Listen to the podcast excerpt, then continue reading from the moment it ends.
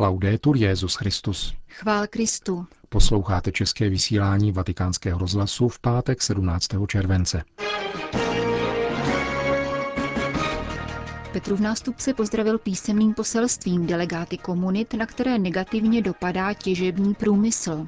Papež schválil promulgaci dekretů o heroických cnostech osmi božích služebníků. O dialogu s letničními křesťany, jehož další etapa skončila v těchto dnech v Římě, bude mluvit sekretář Papežské rady pro jednotu křesťanů. Od mikrofonu zdraví Jana Gruberová a Milan Glázer.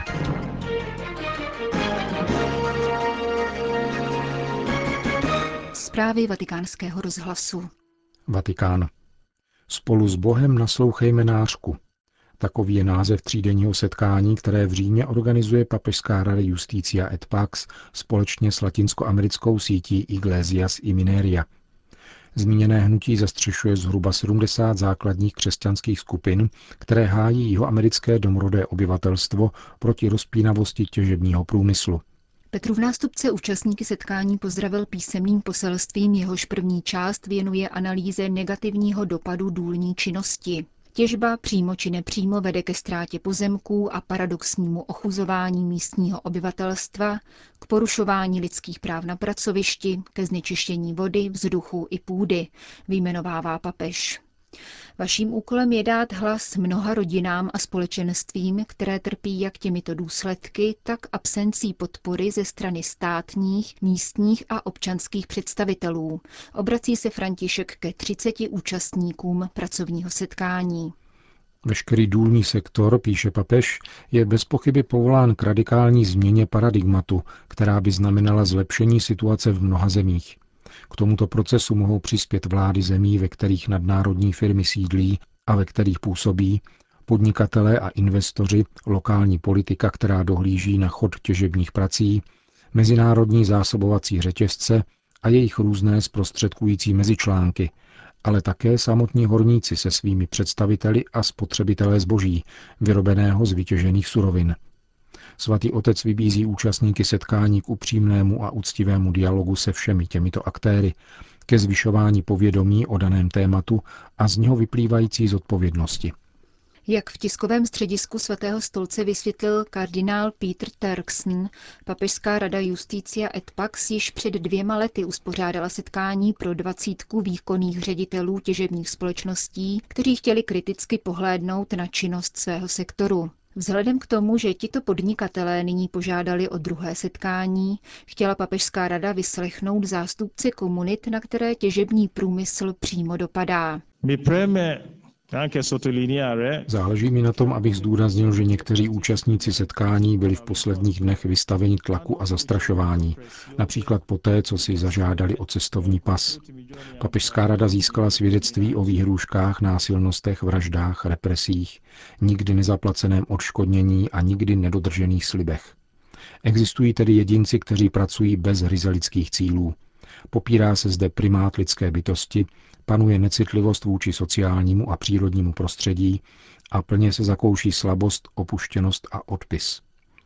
Zodpovědnost za ně nesou investoři, podnikatelé, politici a vládci zemí, kde se nacházejí nerostné suroviny nebo kde mají sídlo nadnárodní těžební společnosti.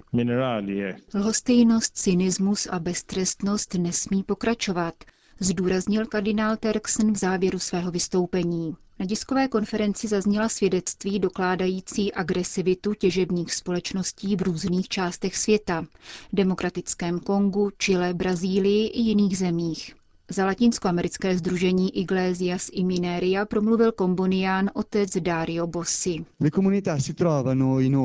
Místní komunity musí navíc čelit trestnímu stíhání svých vůdců, kteří se zasazují za jejich práva a půdu.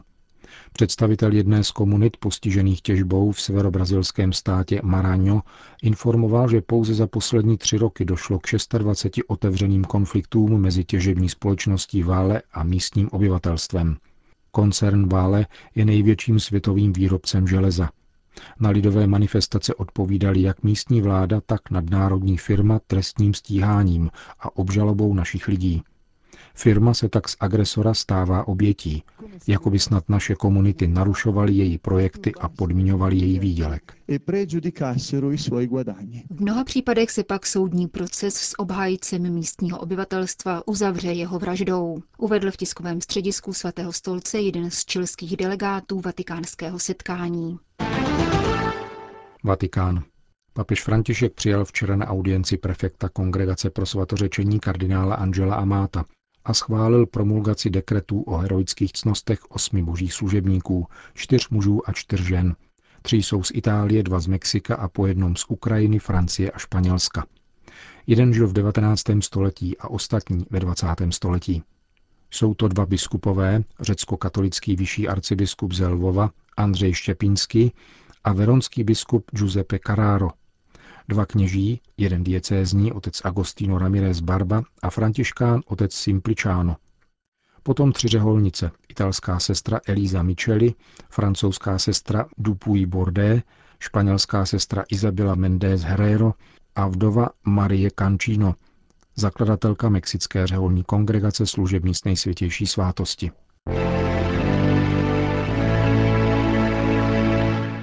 Vatikán.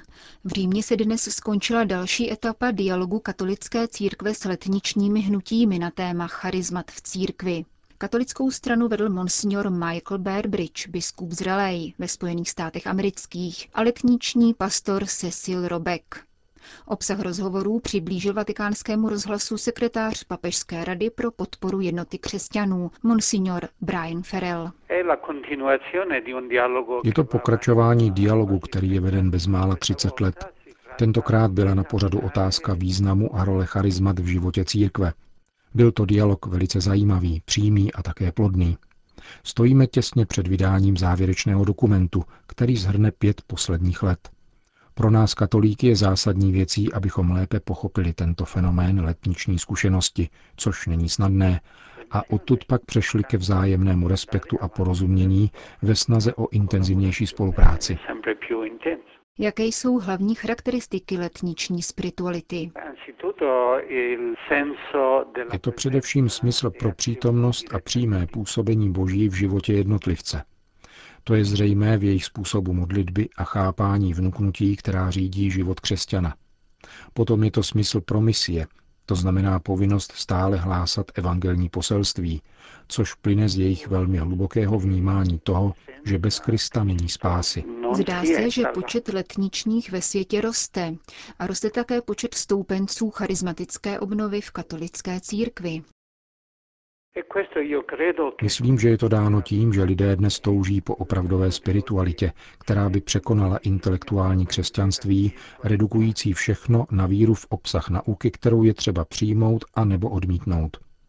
Dnešní člověk má spíše zapotřebí zakusit boží přítomnost a milost v konkrétním životě, a to letniční i katoličtí charizmatici velmi živě vnímají a také předávají svojí radostí a smyslem pro společenství.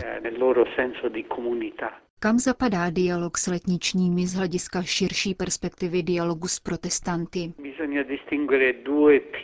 Je třeba rozlišovat dva typy světa, se kterým vedeme dialog, tedy svět historických církví, se kterými máme mnoho společných prvků a sdílíme s nimi dějiny. A potom celý tento ostatní svět letničních, který je novou vitální formou autentického a konkrétního života Evangelia. Jsou to dva způsoby vedení dialogu, protože mají odlišné základy a odlišné společné prvky. Tolik sekretář Papežské rady pro podporu jednoty křesťanů o dialogu s letničními, monsignor Brian Ferrell.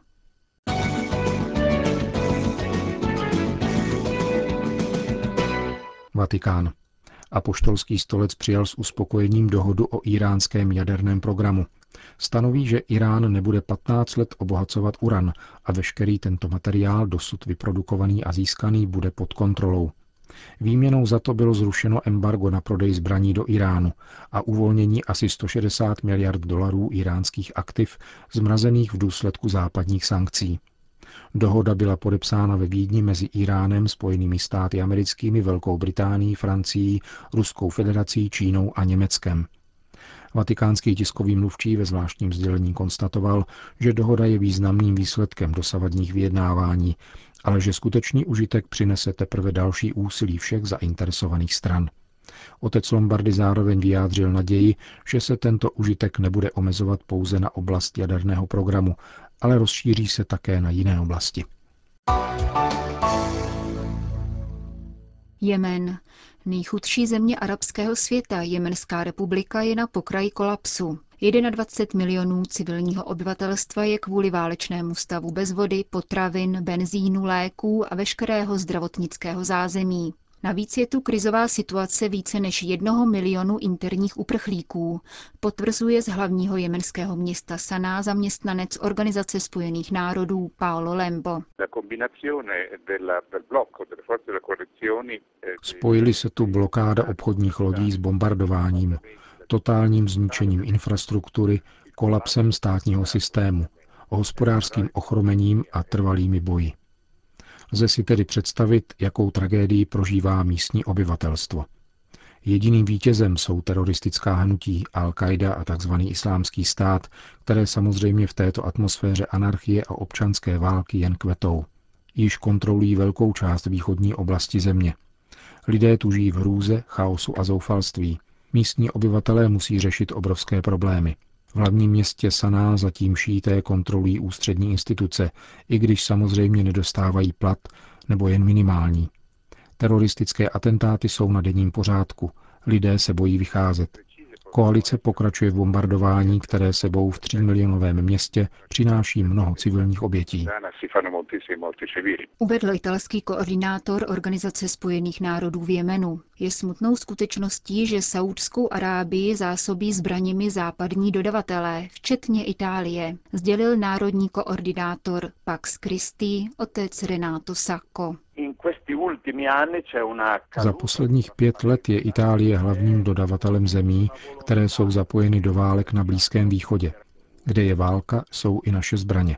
A zde také můžeme pochopit, proč odtud lidé utíkají. Utíkají před našimi válkami a našimi zbraněmi. Když čteme zprávy, že Saudská Arábie bombarduje Jemen, musíme vědět, že používá bomby made in Italy, vyrobené na Sardínii. Vysvětluje italský kněz. Vatikán. V sobotu 11. července ve svých 87 letech zemřel kardinál Giacomo Biffi, emeritní arcibiskup Boloně. Papež František, který byl v té době na apoštolské cestě v Paraguay, napsal v soustrastném telegramu nynějšímu boloňskému arcibiskupovi kardinálu Kafárovi, že se zármutkem přijal zprávu o smrti svého drahého spolubratra v biskupské službě.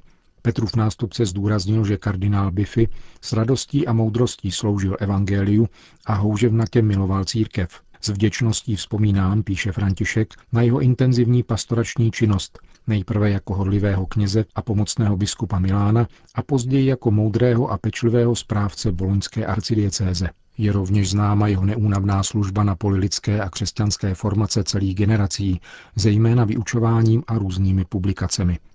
Papež František dále připomíná, že zesnulý italský kardinál, jehož knihy vyšly také v češtině, hovořil přímočarým a soudobým jazykem, který stavěl velice účinně do služeb božího slova.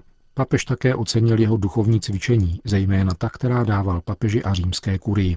Bylo to dvakrát, v roce 1989 a v roce 2007, za pontifikátu Jana Pavla II. a Benedikta XVI. Kardinál Biffy zemřel po dlouhé nemoci, kterou, jak poznamenává papež František, snášel pokojně a s odevzdaností do boží vůle. V češtině vyšly dvě knihy kardinála Biffyho pod názvem Kristocentrismus a Páté evangelium. Giacomo Biffi byl vysvěcen na knize roku 1950, biskupské svěcení přijal v roce 1976 a kardinálem byl jmenován roku 1985. Boloňskou arcidiecézi spravoval v letech 1984 až 2003. Kardinálské kolegium má nyní po jeho smrti 221 členů, z nich 120 je volitelů.